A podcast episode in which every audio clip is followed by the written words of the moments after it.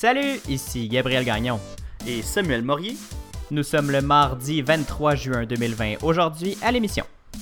Fuite de données chez Desjardins. Un an plus tard, on en est où? Du trafic d'organes de Ouïghours en Chine. Et Gabriel vous parle de la toute dernière conférence de presse de Apple. Bienvenue à cette nouvelle édition du matinal de Ceci n'est pas un média.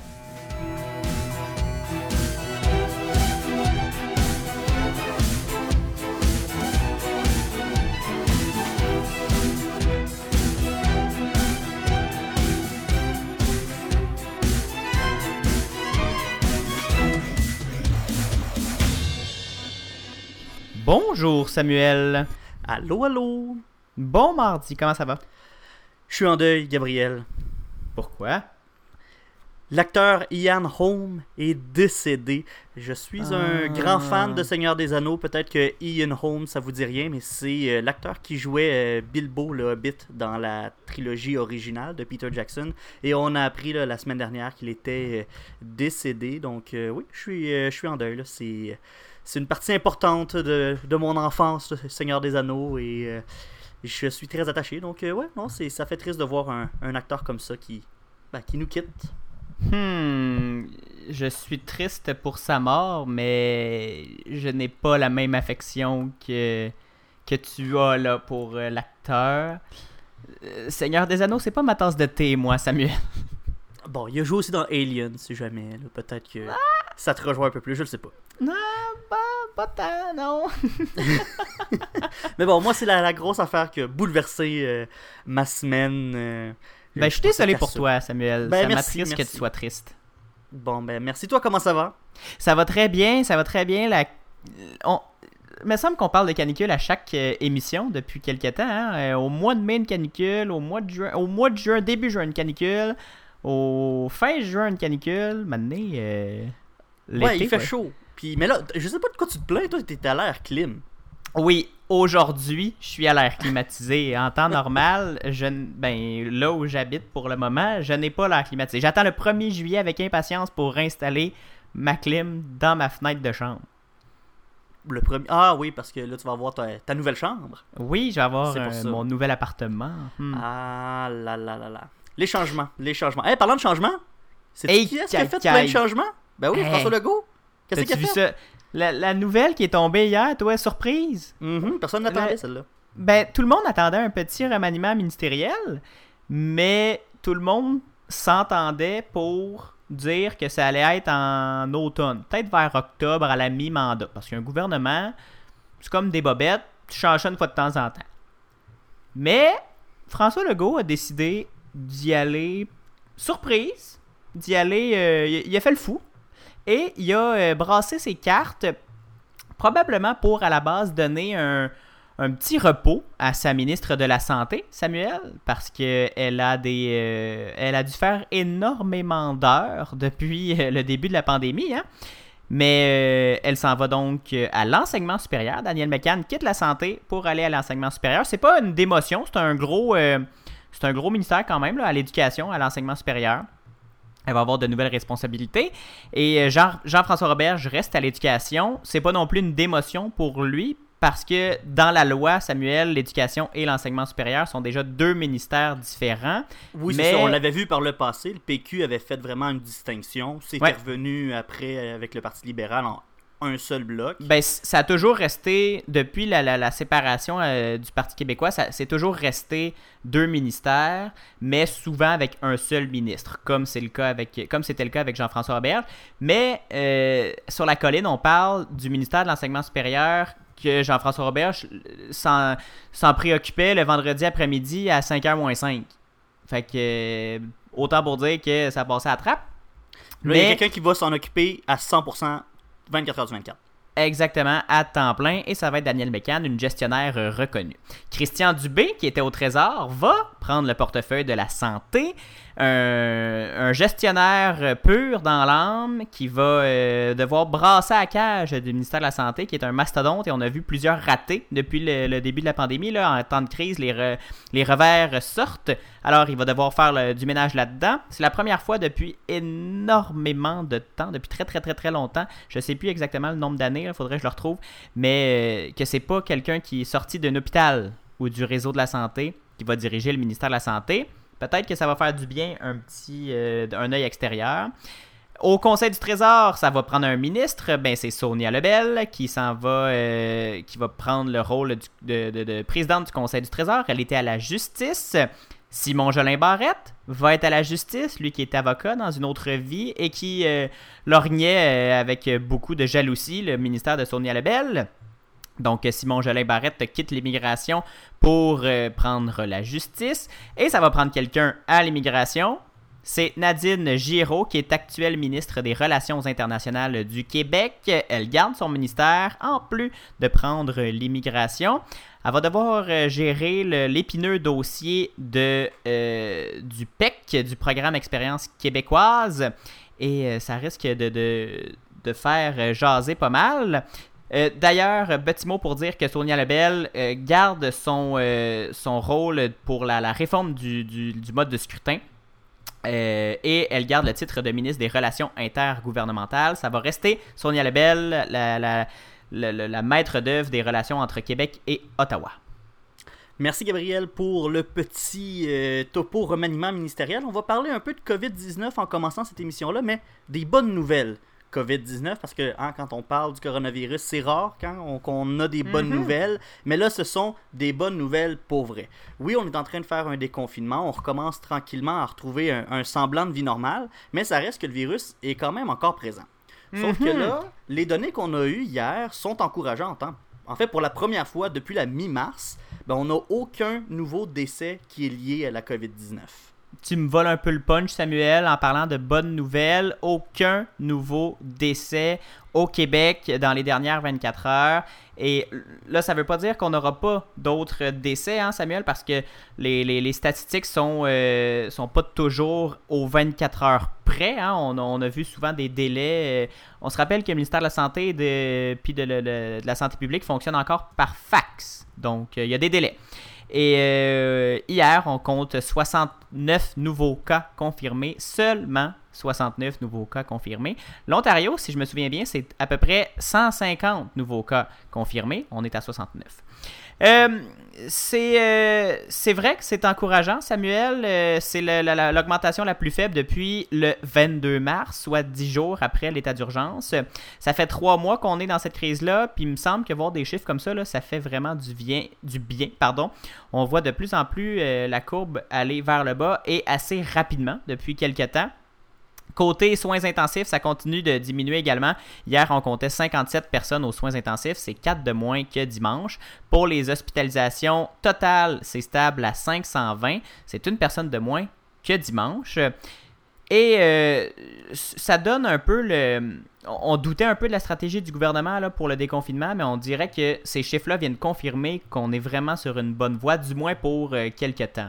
Ben oui, c'est encourageant, c'est vrai, mais faut quand même faire attention. C'est pas parce que ça semble aller mieux qu'on peut recommencer à faire n'importe quoi. Hein. Le, virus est encore là, il court toujours. Puis le directeur de la santé publique lui-même qui, qui, dit que ben, les chances de voir une deuxième vague sont, euh, pas, sont quand même bonnes. On, il parlait de 90-95% des mhm. chances de voir une deuxième vague arriver au Québec.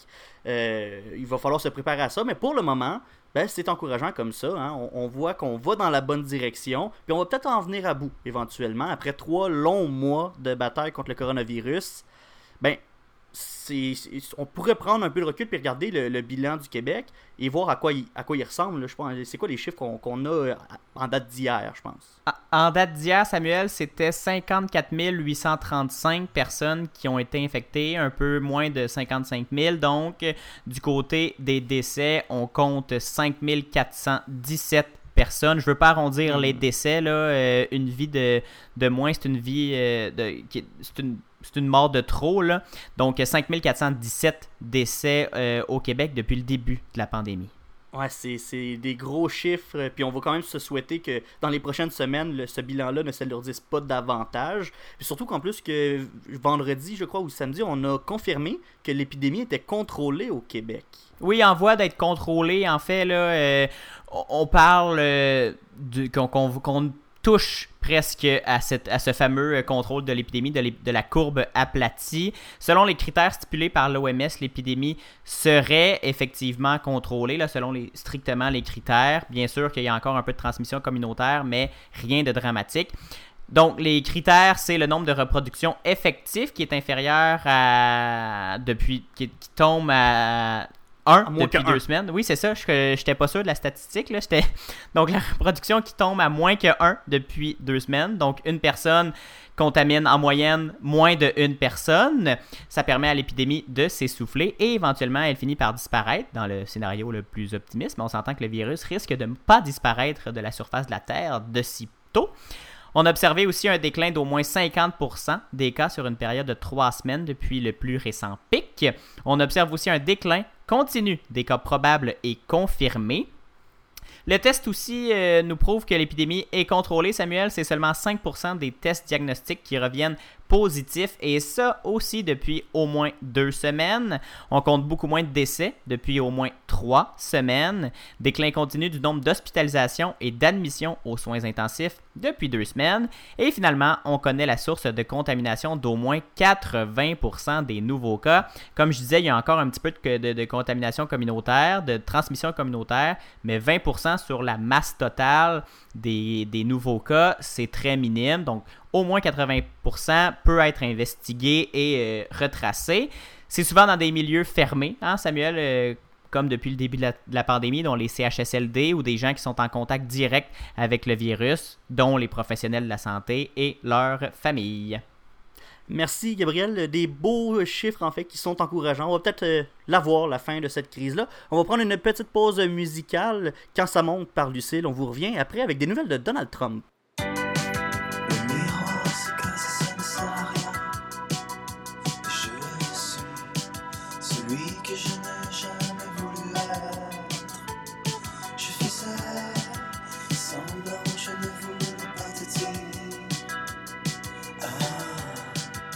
toutes ces voix qui résonnent.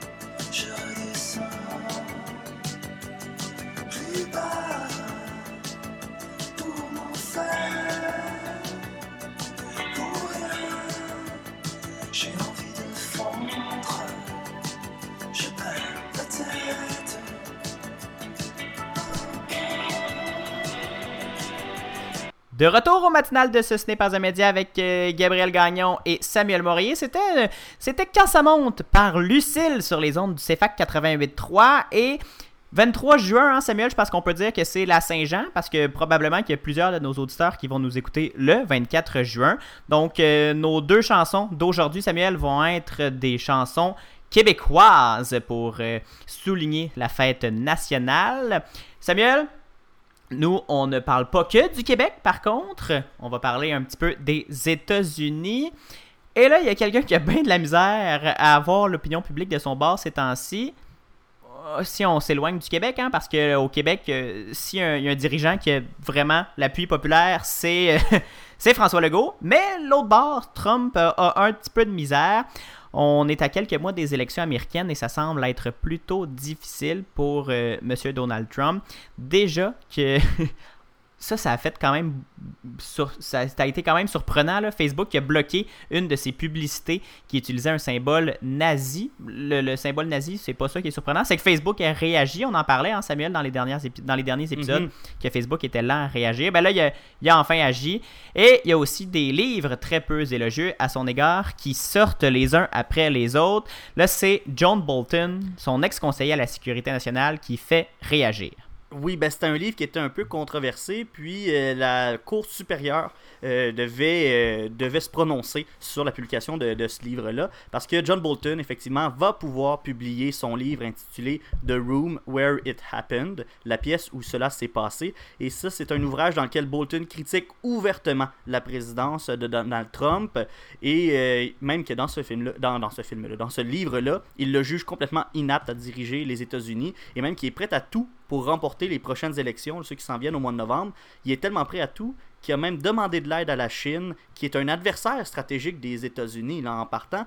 Donc, euh, selon les, témoignages de, John Bolton, on, a vu on aurait vu Donald Trump faire des choses qui sont un peu, euh, un peu hors de l'ordinaire, mais en même temps, hein, c'est pas surprenant venant de Donald Trump. Et Bon, la Maison-Blanche a évidemment essayé de bloquer la publication du livre, mais euh, un juge du tribunal fédéral, euh, le juge Royce Lambert, a refusé de se plier à la demande du président. En fait, Lambert a quand même précisé que Bolton a fait courir un risque à la sécurité nationale des États-Unis.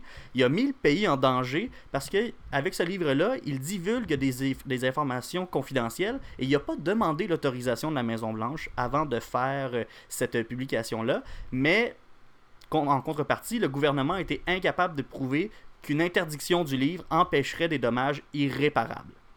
Et donc aussi, il faut dire que ben, Bolton et son éditeur avaient quand même commencé à distribuer 200 000 copies. C'est 200 000 copies qui avaient été envoyées à des librairies un peu partout aux États-Unis. Donc, il était déjà trop tard, je pense. Par contre, Bolton pourrait quand même faire face à des conséquences monétaires parce qu'il pourrait perdre les 2 millions de dollars qu'il avait reçus quand on lui a demandé d'écrire le livre. Et là, Trump a crié victoire sur les réseaux sociaux avec ça. Pour lui, c'est une victoire. Mais bon, le livre va paraître, mais Bolton va peut-être pas voir l'argent euh, lié aux ventes de livres. Ça me. C'est pas le seul livre qui sort qui est ouvertement une critique du président Trump. C'est souvent des conseillers proches du président. Mhm. Euh, même si, si, on fait. Euh, si on tasse les considérations politiques, là, me semble que c'est. Il y, a, un grave problème. C'est peut-être le président qui cause ces, ces problèmes-là. Mais il me semble que c'est assez bizarre et un peu malaisant, permettez-moi l'expression, que des, des, des, conseillers à la sécurité nationale se s'ouvrent comme ça sur des secrets d'État. Ce qui se passe mm-hmm. au Canada, là, il y a un c'est clair, net et précis. Ce qui se passe dans le Conseil des ministres, ça ne peut pas se dire. Donc, Là, euh, John Bolton l'a côtoyé de près pendant ses fonctions présidentielles de, Donald Trump.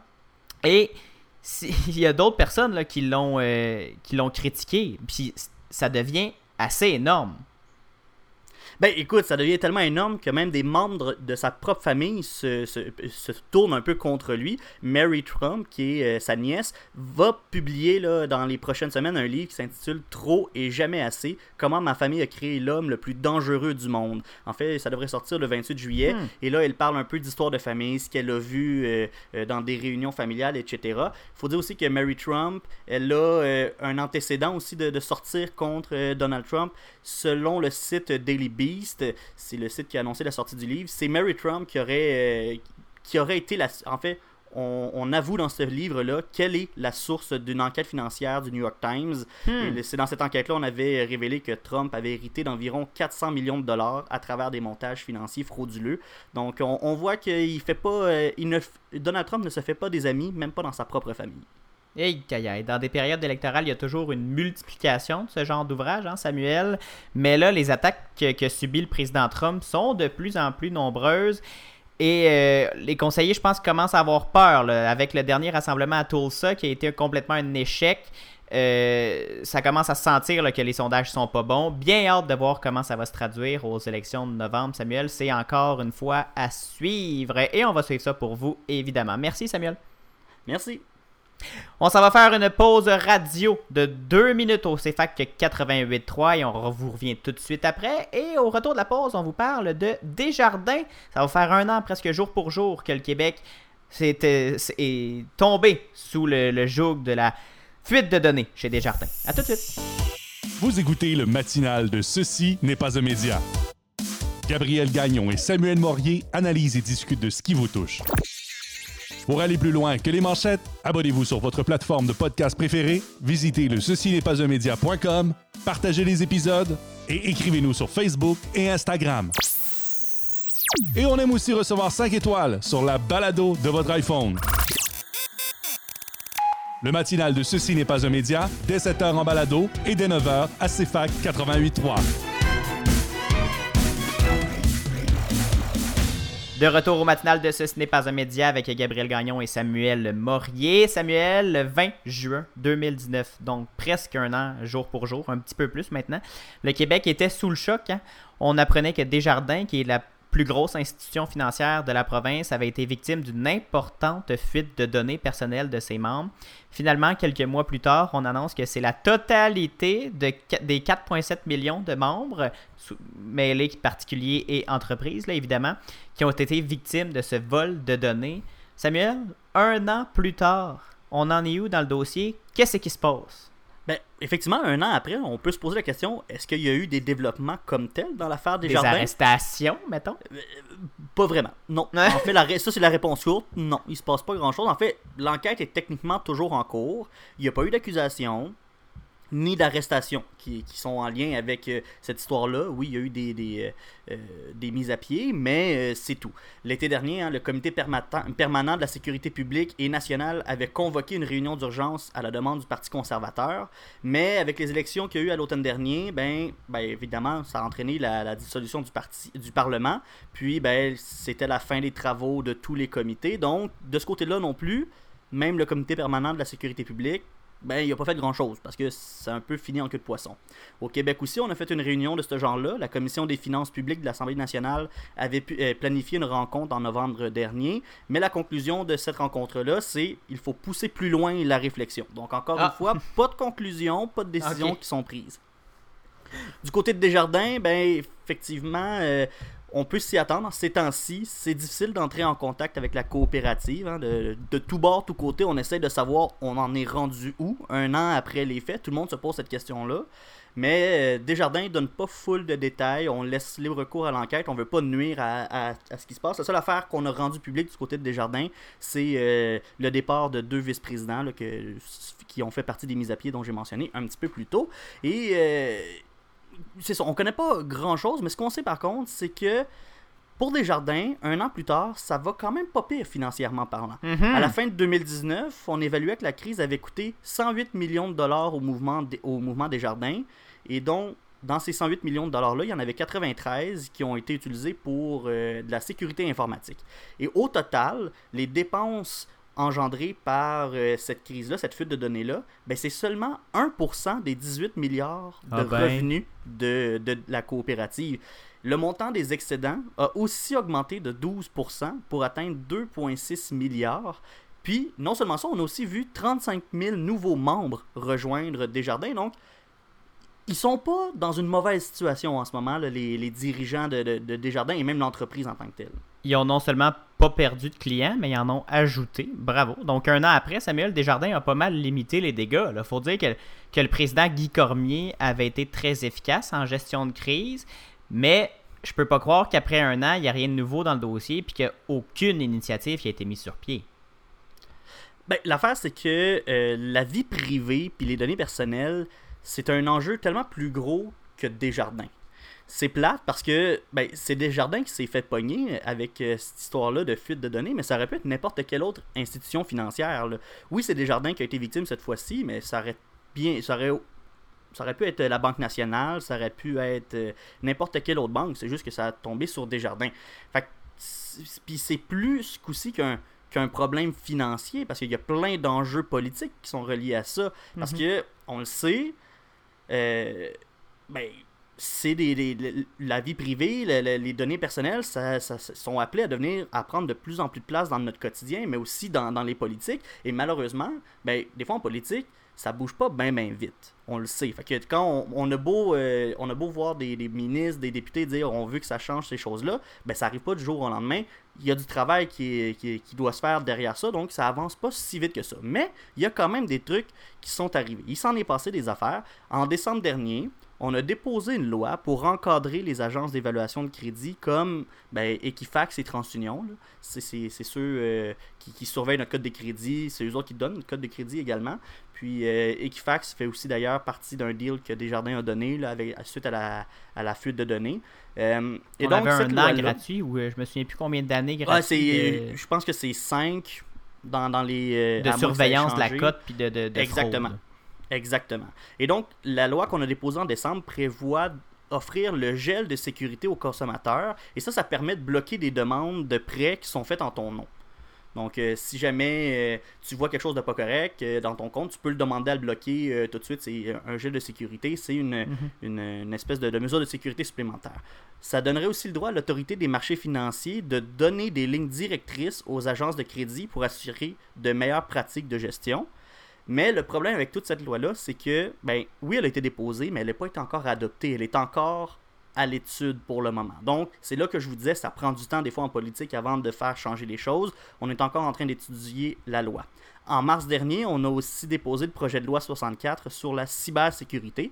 Et ça, ça obligerait notamment tous les organismes publics à s'assurer de la protection des données qui leur, sont qui leur sont confiées. Et si jamais il y a une entreprise qui n'est pas capable d'offrir cette protection-là, ben, les amendes peuvent aller jusqu'à 25 millions de dollars. Donc c'est quand même une grosse loi, mais encore une fois, c'est un projet de loi, elle n'a pas encore été adoptée.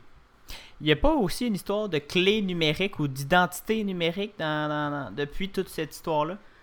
Ben, e- effectivement, tu as raison, parce que c'est une initiative que le gouvernement veut mettre de l'avant. C'est, on, dit que c'est le plus gros chantier informatique de l'histoire du Québec. C'est tellement gros qu'il y a un ministère juste pour ça. Le ministère de la transformation numérique gouvernementale. Et c'est Éric Kerr qui est à sa tête. hein. On l'a vu parler de plus en plus euh, dans, dans les dernières euh, semaines, surtout avec le, le, l'un- le un an de la fuite de, de chez Desjardins. On en parle un petit peu plus ces temps-ci. Et le but de ce ministère-là et de la clé numérique, en fait, c'est de doter tous les citoyens du Québec d'une identité numérique. On nous l'avait promis pour 2021 à la base, mais là, ça s'enligne plus pour être vers 2025 finalement, parce que c'est quand même un énorme projet. Ouais, Et là, c'est ça, là. cette identité numérique-là, elle aurait deux fonctions majeures. Donc, ça permettrait de pouvoir profiter de façon simple et conviviale de tous les services gou- gouvernementaux. Et ça permettrait également d'identifier les personnes pour assurer la sécurité de ces gens-là sans mettre en danger leurs données personnelles. Cette identité numérique-là, c'est la pierre angulaire de la transformation numérique dont le gouvernement parle, parce que sans identité numérique, on ne peut pas avoir de transformation numérique. L'identité numérique va permettre de sécuriser les communications entre les citoyens et le gouvernement, les municipalités ou même, dans certains cas, peut-être plus tard, peut-être pas dans la première phase, mais éventuellement, peut-être même avec des entreprises privées. Comme les banques ou les, les entreprises Comme les banques, par sensibles. exemple. là. Exactement. Donc, fait que mettons, tu sais, les 101 mots de passe que tu as, ben, avec l'identité numérique, Oui, ça, c'est si t'en as pas juste trois, hein? Oui, Je veux juste ça. vous rappeler que c'est important d'avoir un gestionnaire de mots de passe et que c'est important d'avoir un mot de passe différent pour chaque service que vous utilisez. On n'utilise pas QWERTY 1, 2, 3, 4 pour la banque, pour vos courriels puis pour Facebook. Non, c'est ça. Et donc, tous ces mots de passe-là là, qu'on a pour justement éviter euh, d'avoir le même mot de passe partout, ben, on en aurait plus vraiment besoin. Ou en tout cas, on en aurait moins besoin. Parce qu'avec l'identité numérique, ben, on aurait une clé unique pour tout ça. En fait, cette identité-là agirait comme un service d'identification. Un peu comme quand euh, tu veux te connecter à ton compte Google, puis que tu sais, ça te demande de confirmer tes qui, il t'envoie un code par texto, puis il faut que tu rentres le code Mhm. sur ton compte. C'est un peu le même principe, mais euh, mettons, mettons que je veux me connecter à mon compte bancaire. Mettons. On veut, on veut savoir si c'est le bon Samuel Morier qui veut se connecter. Donc l'identité numérique rentre en jeu à ce moment-là. Que ce soit euh, par mon téléphone, ma tablette ou, ou un ordinateur, il va y avoir une façon unique de m'identifier. Donc on parle d'empreintes biométriques, par exemple, les, les empreintes, euh, les empreintes digitales, le visage, les, les yeux, peu importe, pour confirmer que c'est bel et bien moi qui veux se, que, se connecter. Bon, là, je vous parle d'empreinte biométrique, mais est-ce que ça sera vraiment cette forme-là que ça va prendre? On ne le sait pas encore. On parle peut-être même de questions secrètes. C'est là-dessus que le gouvernement est en train de réfléchir en ce moment. On travaille là-dessus. Il y a aussi euh, Google, par exemple, la petite parenthèse, qui travaille sur une clé USB ou un, petit bout de, porte-clés qu'on brancherait dans un ordinateur et on n'aurait plus besoin de mot de passe. Puis ça confirmerait à chaque fois toute notre, tout, le temps notre identité. Il faudrait juste notre empreinte digitale sur la clé USB pour la, la, déverrouiller. Mais là, on parle d'une sécurité euh, supplémentaire. Mais là, il me semble que j'ai une petite crainte avec ça. C'est une identité numérique. Que ce sont des données numériques, hein, mais me semble, là, quand on fait l'identification pour accéder au compte bancaire, on envoie ces informations-là numériquement. Et là, j'ai comme je suis comme frileux depuis que Desjardins s'est fait voler euh, presque mon, l'entièreté des données de ses clients. La banque ou mon fournisseur de téléphonie cellulaire ou tout autre service auquel euh, je décide d'avoir accès, ben, il y a bien quelqu'un qui va voir passer ces données-là ou qui va pouvoir y avoir accès. Hein? C'était, chez Desjardins, c'était quelqu'un de mal intentionné. Il n'y a pas un risque de me faire justement me refaire voler mes données. Euh, puis on s'entend, là, c'est pas juste mon numéro de téléphone qu'on, me volerait, ça serait mon identité au complet, mon, mon accès pour mes services gouvernementaux, pour ma banque, pour mon compte mhm, Google. Ben oui. Dieu sait qu'on veut pas se faire voler notre compte Google, Samuel.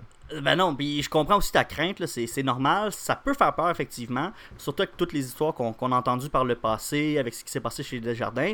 Mais c'est supposé être très sécuritaire. C'est Eric Kerr qui, essaie de, rassurer la population. Il a passé à Radio-Canada il n'y a pas longtemps, puis c'est lui qui, expliquait le processus. Puis, selon lui, c'est très, très sécuritaire parce que si tu veux accéder à ton compte bancaire puis tu vas t'identifier avec euh, ton identité numérique, la banque ne reçoit pas les informations qui te permettent de t'identifier. Fait que, mettons, euh, si tu fais scanner ton empreinte digitale, la banque ne reçoit pas ton empreinte digitale. Elle, ce qu'elle va le mhm. recevoir, c'est une confirmation que c'est bel et bien toi. Il n'y aura pas de copie de ton empreinte digitale ou euh, la photo de la couleur de tes yeux qui va être envoyée à une personne chez, Radio, euh, chez, chez, Desjardins, par exemple. Un peu comme Face ID ou Touch ID sur un iPhone. Je déverrouille mon iPhone ou mon application bancaire avec mon visage l'application n'a pas accès à mon visage, c'est juste le téléphone qui dit mhm. oui, ce visage peut déverrouiller l'application.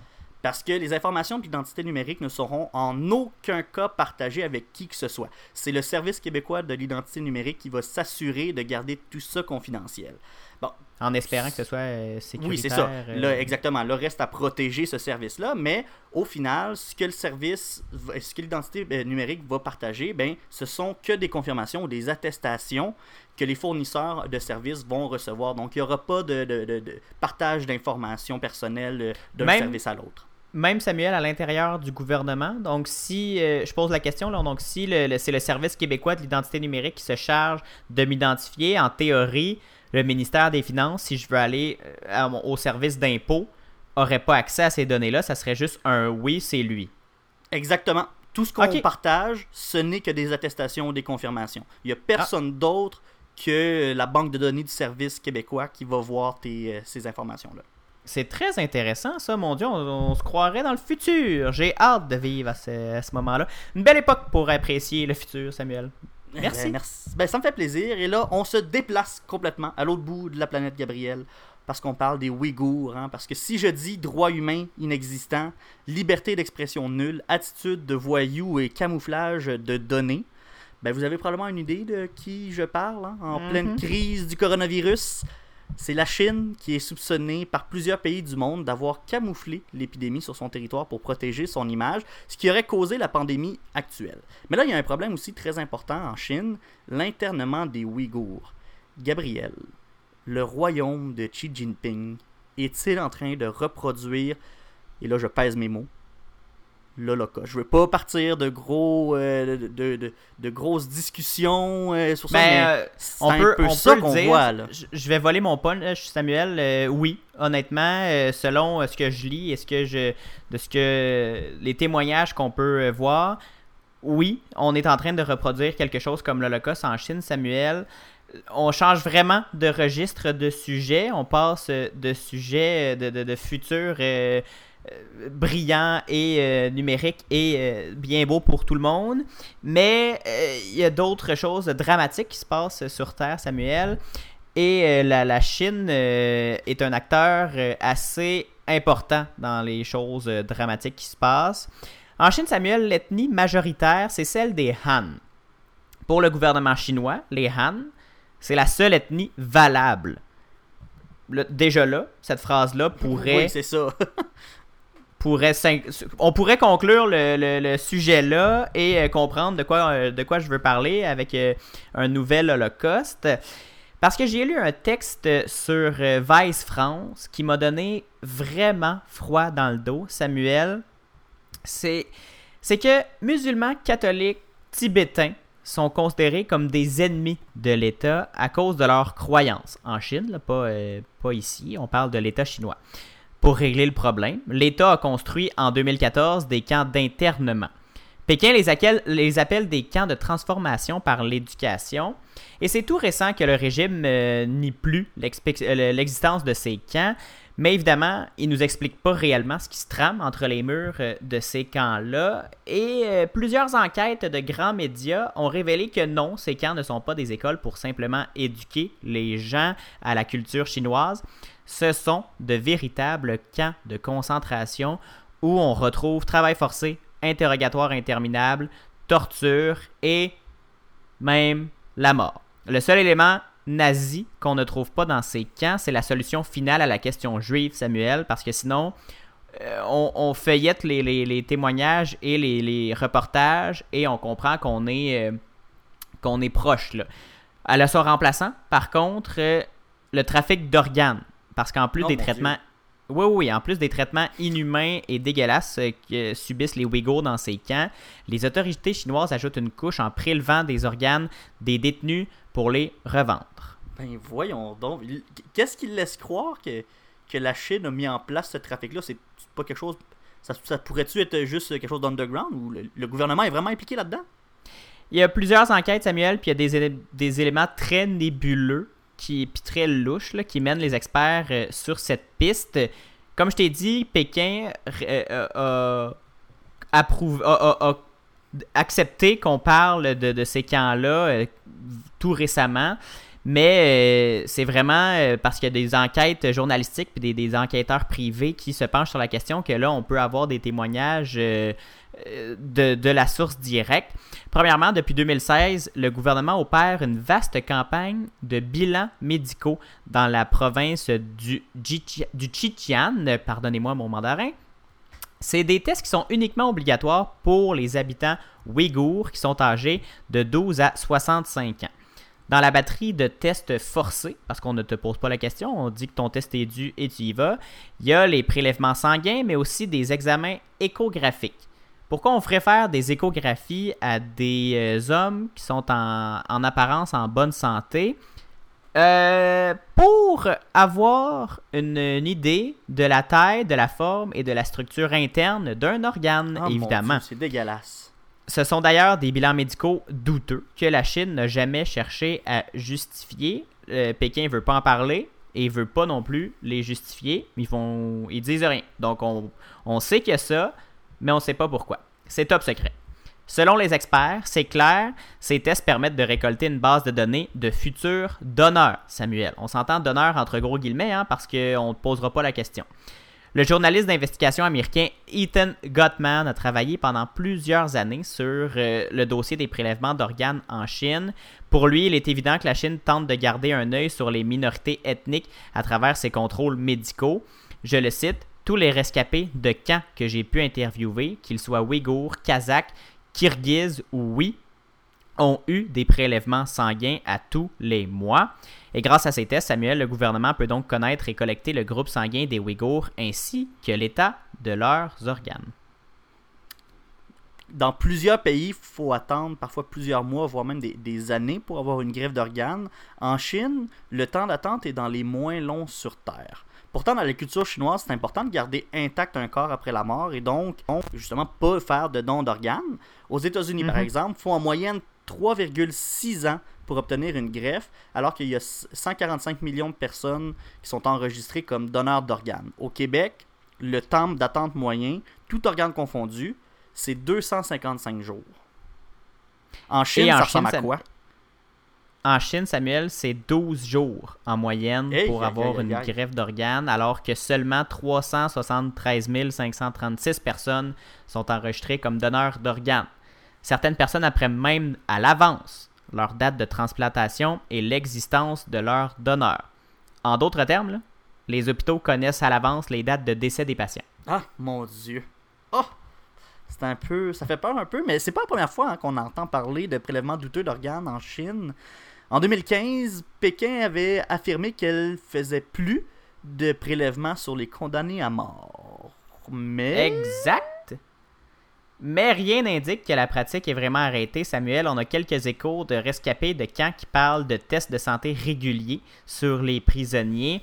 Le China Tribunal, qui est un journal, a recueilli plusieurs témoignages, pas les tribunaux chinois, le China Tribunal, qui est un journal euh, critique du gouvernement, a recueilli plusieurs témoignages comme celui euh, de Gulbahar Jelilova, une jeune femme kazakh réchappée d'un camp d'internement.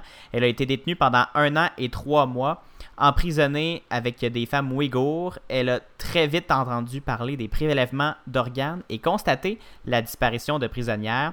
Avant sa libération en août 2018, elle a été amenée dans une nouvelle prison pour faire un dernier examen médical et c'est celle-là qui l'aurait peut-être sauvée.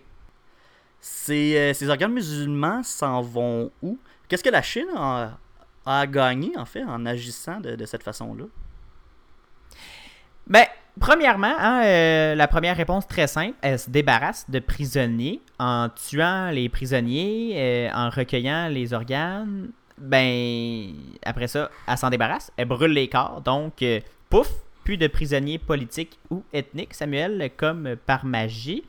Et j'en parlais euh, v'là- v'là quelques minutes, là, la, la, la jeune femme qui a été détenue puis qui a été probablement sauvée par son dernier examen médical on, vo- on comprend que ce qui l'a sauvée, c'est que peut-être qu'elle était en, en moins bonne santé qu'on espérait. Donc, la Chine n'avait rien à gagner, justement, parce que la Chine, elle les revend aux plus offrants, les organes qu'elle recueille, et surtout aux pays musulmans. On les appelle les organes halal, Samuel. Oh mon Dieu Ils sont vendus, oui, ils sont vendus euh, aux pays musulmans très orthodoxes parce que c'est facile, hein? Les hôpitaux chinois vendent euh, les organes euh, aux musulmans qui ont besoin d'une greffe, qui les achètent à des prix fous. Il n'y a aucun prix qui est donné sur les sites web de, transplantation ou les le site web des hôpitaux chinois, mais beaucoup estiment qu'il faudrait tripler le prix d'un organe en guillemets normal pour pouvoir se procurer un organe halal. Et les Ouïghours, ce sont des musulmans. Donc, on, s'occuperait de, les, retirer euh, des organes qui valent cher pour les revendre à le triple du prix. Parce que les, musulmans, ils ont mangent pas de porc, ils boivent pas d'alcool ou très peu, et un panoplie de choses qu'un, par exemple, qu'un Nord-Américain fait régulièrement. Donc, pour un pays musulman, très très très orthodoxe, ben ça vaut la peine d'avoir des organes Mhm. qui n'ont pas touché à ces, euh, à ces éléments prohibés.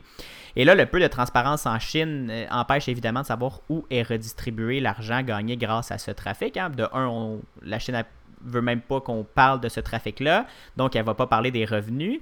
Mais toujours, selon euh, Ethan Gottman, il y a de fortes chances que l'argent soit disséminé dans les hôpitaux, les établissements locaux du Parti communiste chinois, ainsi que dans les camps d'internement. Samuel, euh, statistique avant de, de se quitter, 25 000 Ouïghours de 25 à 35 ans seraient tués chaque année pour leurs organes, selon le même Oh, journaliste. pelaye. Et, et on a vu euh, dans les euh, dernières années plusieurs crématoriums qui ont vu le jour. Et ces crématoriums sont gardés par des gardes de, de l'armée chinoise. Donc on, on sous-entend hein, que c'est pas. euh, c'est pas des crématoriums de, de, de, de salon funéraire. là. On, on mettra pas le corps dans une urne. Il va aller euh, quelque part euh, ailleurs. Et que devient. euh, Il y a- un autre petit. euh, on parlait dans l'article aussi euh, des enfants. On se posait la question qu'est-ce qui se passe avec les enfants des, des parents qui sont internés? Ben, ils sont envoyés dans des camps d'endoctrinement pour y recevoir une éducation patriotique avec l'interdiction formelle d'y parler ouïghour. Et Samuel, il y aurait 500 000 enfants qui seraient actuellement dans ce genre de camp. Un demi-million de jeunes personnes qui seraient dans des camps pour. euh, les rééduquer euh, violemment. De quoi rappeler les heures les plus sombres de notre histoire, Samuel. Oh mon dieu, c'est euh, c'est dégueulasse tout ça, je sais même pas. Écoute, je viens de me lever, puis euh, je sais pas si je vais être capable de dormir à soir, Gabriel. C'est un ouf. Ça ça m'a levé un peu le cœur. On va aller se remonter le moral, on va aller écouter du Jérôme 50, Gabriel. Hein? Boom à boom de Jérôme 50. On vous revient. Ensuite, on vous parle de Apple, une conférence de presse de Apple. Gabriel, tu vas nous euh, résumer tout ça.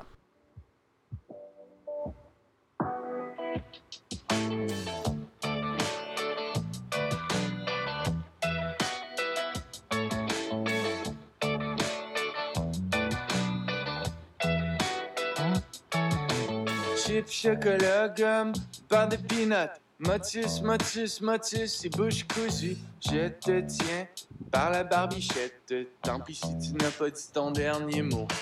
Chut, chut, chut, chut, chut, chut, chut, shut up. Boucle la baisse sur mute, ne parle plus.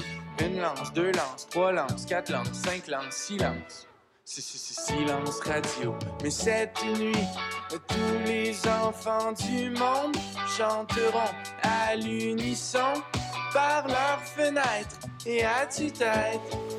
Ça va faire boum, boum, boum, a chica boum, boum, a chica wagga, chica wagga, chica boum, boum, chica wag, chica wag, chica boum.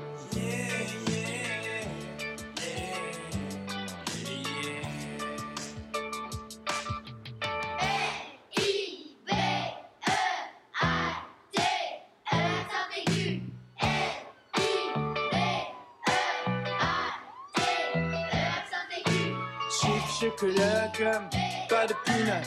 Motus, motus, motus. Chip, chip, chip, chip, chip, chip, chip, chip, shut up. Boucle la. Ça va faire boum, boum, boum, a chica boum. Boum, a chica wagga, chica wagga, chica boum. Boum, chica wag, chica wag, chica boum. Oh, oh, oh yeah. Encore plus fort. Ça va faire boum, boum, boum, a chica boum.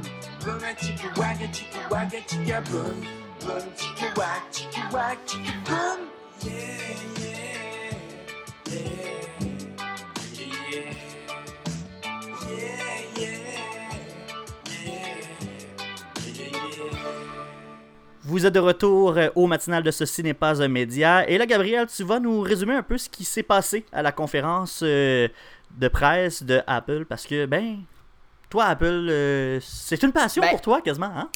Ben, c'est pas, c'est pas euh, nécessairement Apple, ma passion, là, mais euh, on change de sujet drastiquement. Samuel, on, parle, on passe d'un, d'un Holocauste 2 à un- une conférence de presse technologique. Parce que moi, Samuel, dans la vie, j'ai deux Super Bowl, ok? J'ai, ben, en fait, j'ai plusieurs, là, c'est, on, on comprendra. Les élections, qu'ils soient provinciales ou fédérales, c'est mon Super Bowl. Et, ben, la soirée électorale, en fait. Et euh, les, euh, la saison des nouveautés technologiques qui commence euh, en juin avec les conférences de presse des géants de la techno. Microsoft, Google et Apple ont tous leur conférence de développeurs en juin pour annoncer les nouveautés de leur système d'exploitation.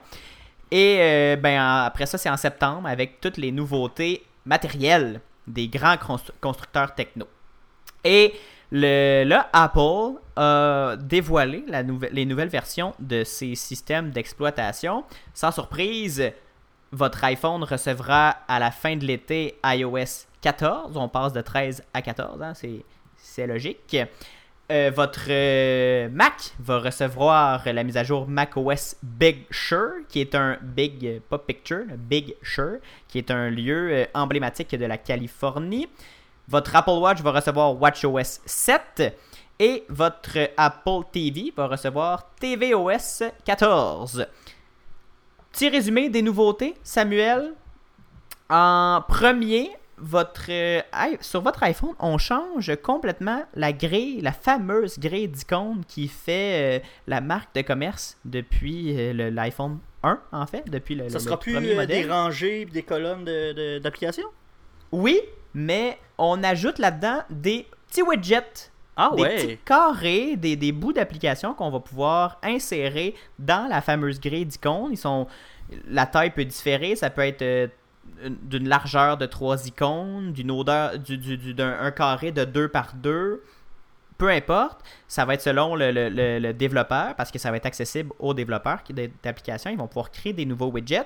Donc, vous pourriez, au lieu d'avoir la simple icône météo sur votre écran d'accueil, vous allez pouvoir en fait avoir la météo sur votre écran d'accueil. Donc, un simple déverrouillage de votre iPhone pour avoir plein d'informations pertinentes pour vous. Ça ne sera pas imposé pour personne, mais si vous voulez avoir plus d'informations, vous pouvez le faire à partir d'iOS 14. Une bonne et- affaire, on peut enfin modifier cette grille-là.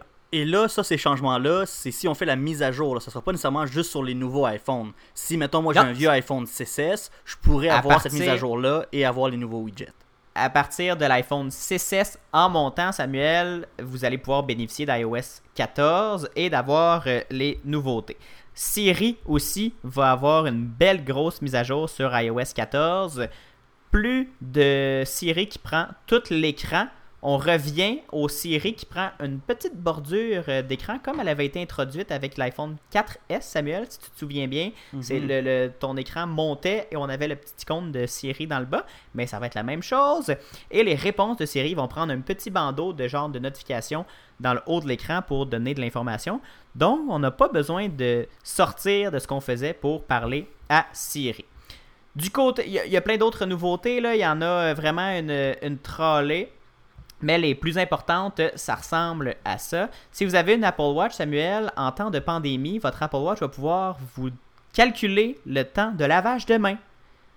Automatiquement, quand Ah! Ça, la c'est une, belle, montre... une belle fonction, ça. Ben oui, même pas besoin de partir de chronomètre, rien. La montre va sentir avec euh, ses capteurs de mouvement euh, le mouvement de, de lavage de main et le- le- la petite rotation qu'on fait quand on se lave les mains.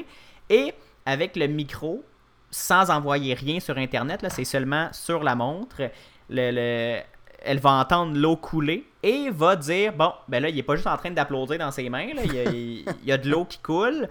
Je Excusez-moi c'est pas juste de taper dans. Il va, elle va pas juste penser que tu tapes dans les mains puis que tu te laves les mains. Là, quand il va avoir de l'eau qui coule, ben, elle va aussi euh, se mettre toute seule à compter 20 secondes.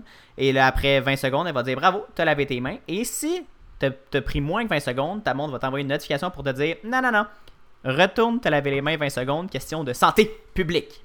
Autre grosse nouveauté, Samuel, votre montre va pouvoir analyser votre sommeil. Donc, passer, est-ce que vous avez passé une belle nuit de sommeil? Est-ce que vous avez passé une moins bonne nuit de sommeil? Tout ça automatiquement en la portant la nuit. Et, nouveauté très le fun, les, euh, les pistes cyclables sont maintenant ajoutées dans plan pour plusieurs pays, dont le Canada Oh. et les États-Unis. Donc, avec votre Apple Watch, vous allez pouvoir faire du vélo et avoir votre GPS pour savoir où aller pour vous diriger. Très, très, très pratique en grande ville. Samuel, je l'ai expérimenté avec Google Maps en voyage. En vélo, là, c'est parfait comme fonction. Et ça arrive maintenant dans Apple Maps. Dernier logiciel pour lequel je vais vous parler, là, parce que l'Apple TV, ça regarde moins de gens, mais macOS euh, Big Sur va accueillir euh, un nouveau design qui rapproche encore plus le, macOS de l'iPad, parce qu'il va avoir aussi iPadOS 14, qui lui se rapproche encore plus de macOS avec une espèce de recherche universelle, avec des nouvelles fonctions pour le, crayon. On va pouvoir écrire directement sur l'écran et le texte va se transformer en mots euh, faits à l'ordinateur. Et euh, la grosse nouveauté, en fait, c'est que les Apple commence la transition des processeurs Intel vers ces processeurs maison. Donc, les futurs Mac, quelques futurs Mac, vont avoir le même processeur que, ou le même type de processeur que les iPad Pro ou que toutes les, les iPads et iPhones sur le marché actuellement. Ce sont des processeurs maison d'Apple qui sont excessivement performants, sont optimisés comme personne d'autre. Et là, les Mac vont pouvoir bénéficier de ces processeurs-là. Ça va être un long chemin, une longue transition parce qu'on ne quitte pas Intel et tout son bagage euh, du jour au lendemain. Mais les, des futurs ordinateurs vont avoir euh, des nouveaux processeurs maison. La transition commence. Donc, c'est un petit tour des nouveautés. Il y a beaucoup, beaucoup de choses de plus qui ont été annoncées euh, hier dans la conférence de- des développeurs. C'est une conférence qui a duré euh, 1h46 minutes, si je me souviens bien. Et euh, ça va être euh, à voir d'ici septembre pour vous sur vos appareils Apple. Merci Gabriel pour ce petit résumé de la conférence de presse de Apple. Plein de nouveautés, j'ai bien hâte de voir ça sur mon téléphone, ces changements-là. Merci beaucoup. Ça fait plaisir, puis je pense que ça va être euh, très utile euh, pour les millions et les millions de propriétaires euh, de téléphones et de produits Apple. Je suis pas tout seul hein, qui, qui les utilise, fait que je pense que ça va être bien apprécié par plusieurs. Samuel, c'est ce qui conclut cette édition du 23 juin du matinal de Ce, ce n'est pas un média. Merci beaucoup d'avoir été là. Ben, merci à toi, Gabriel. Et bon, c'est la nouvelle habitude. Hein? On est rendu à une émission hebdomadaire. Donc, on se retrouve mardi prochain, 7h en balado, 9h si vous nous écoutez à la radio à Sherbrooke, au CFAC 88.3. Et en attendant, bien sûr, les réseaux sociaux Facebook, Twitter et Instagram, recherchez Ceci n'est pas un média ou CNPUM baramba balado et visitez-nous au ceci n'est pas un média.com. Samuel, je te souhaite une excellente semaine et on se reparle mardi prochain. À mardi. Bye.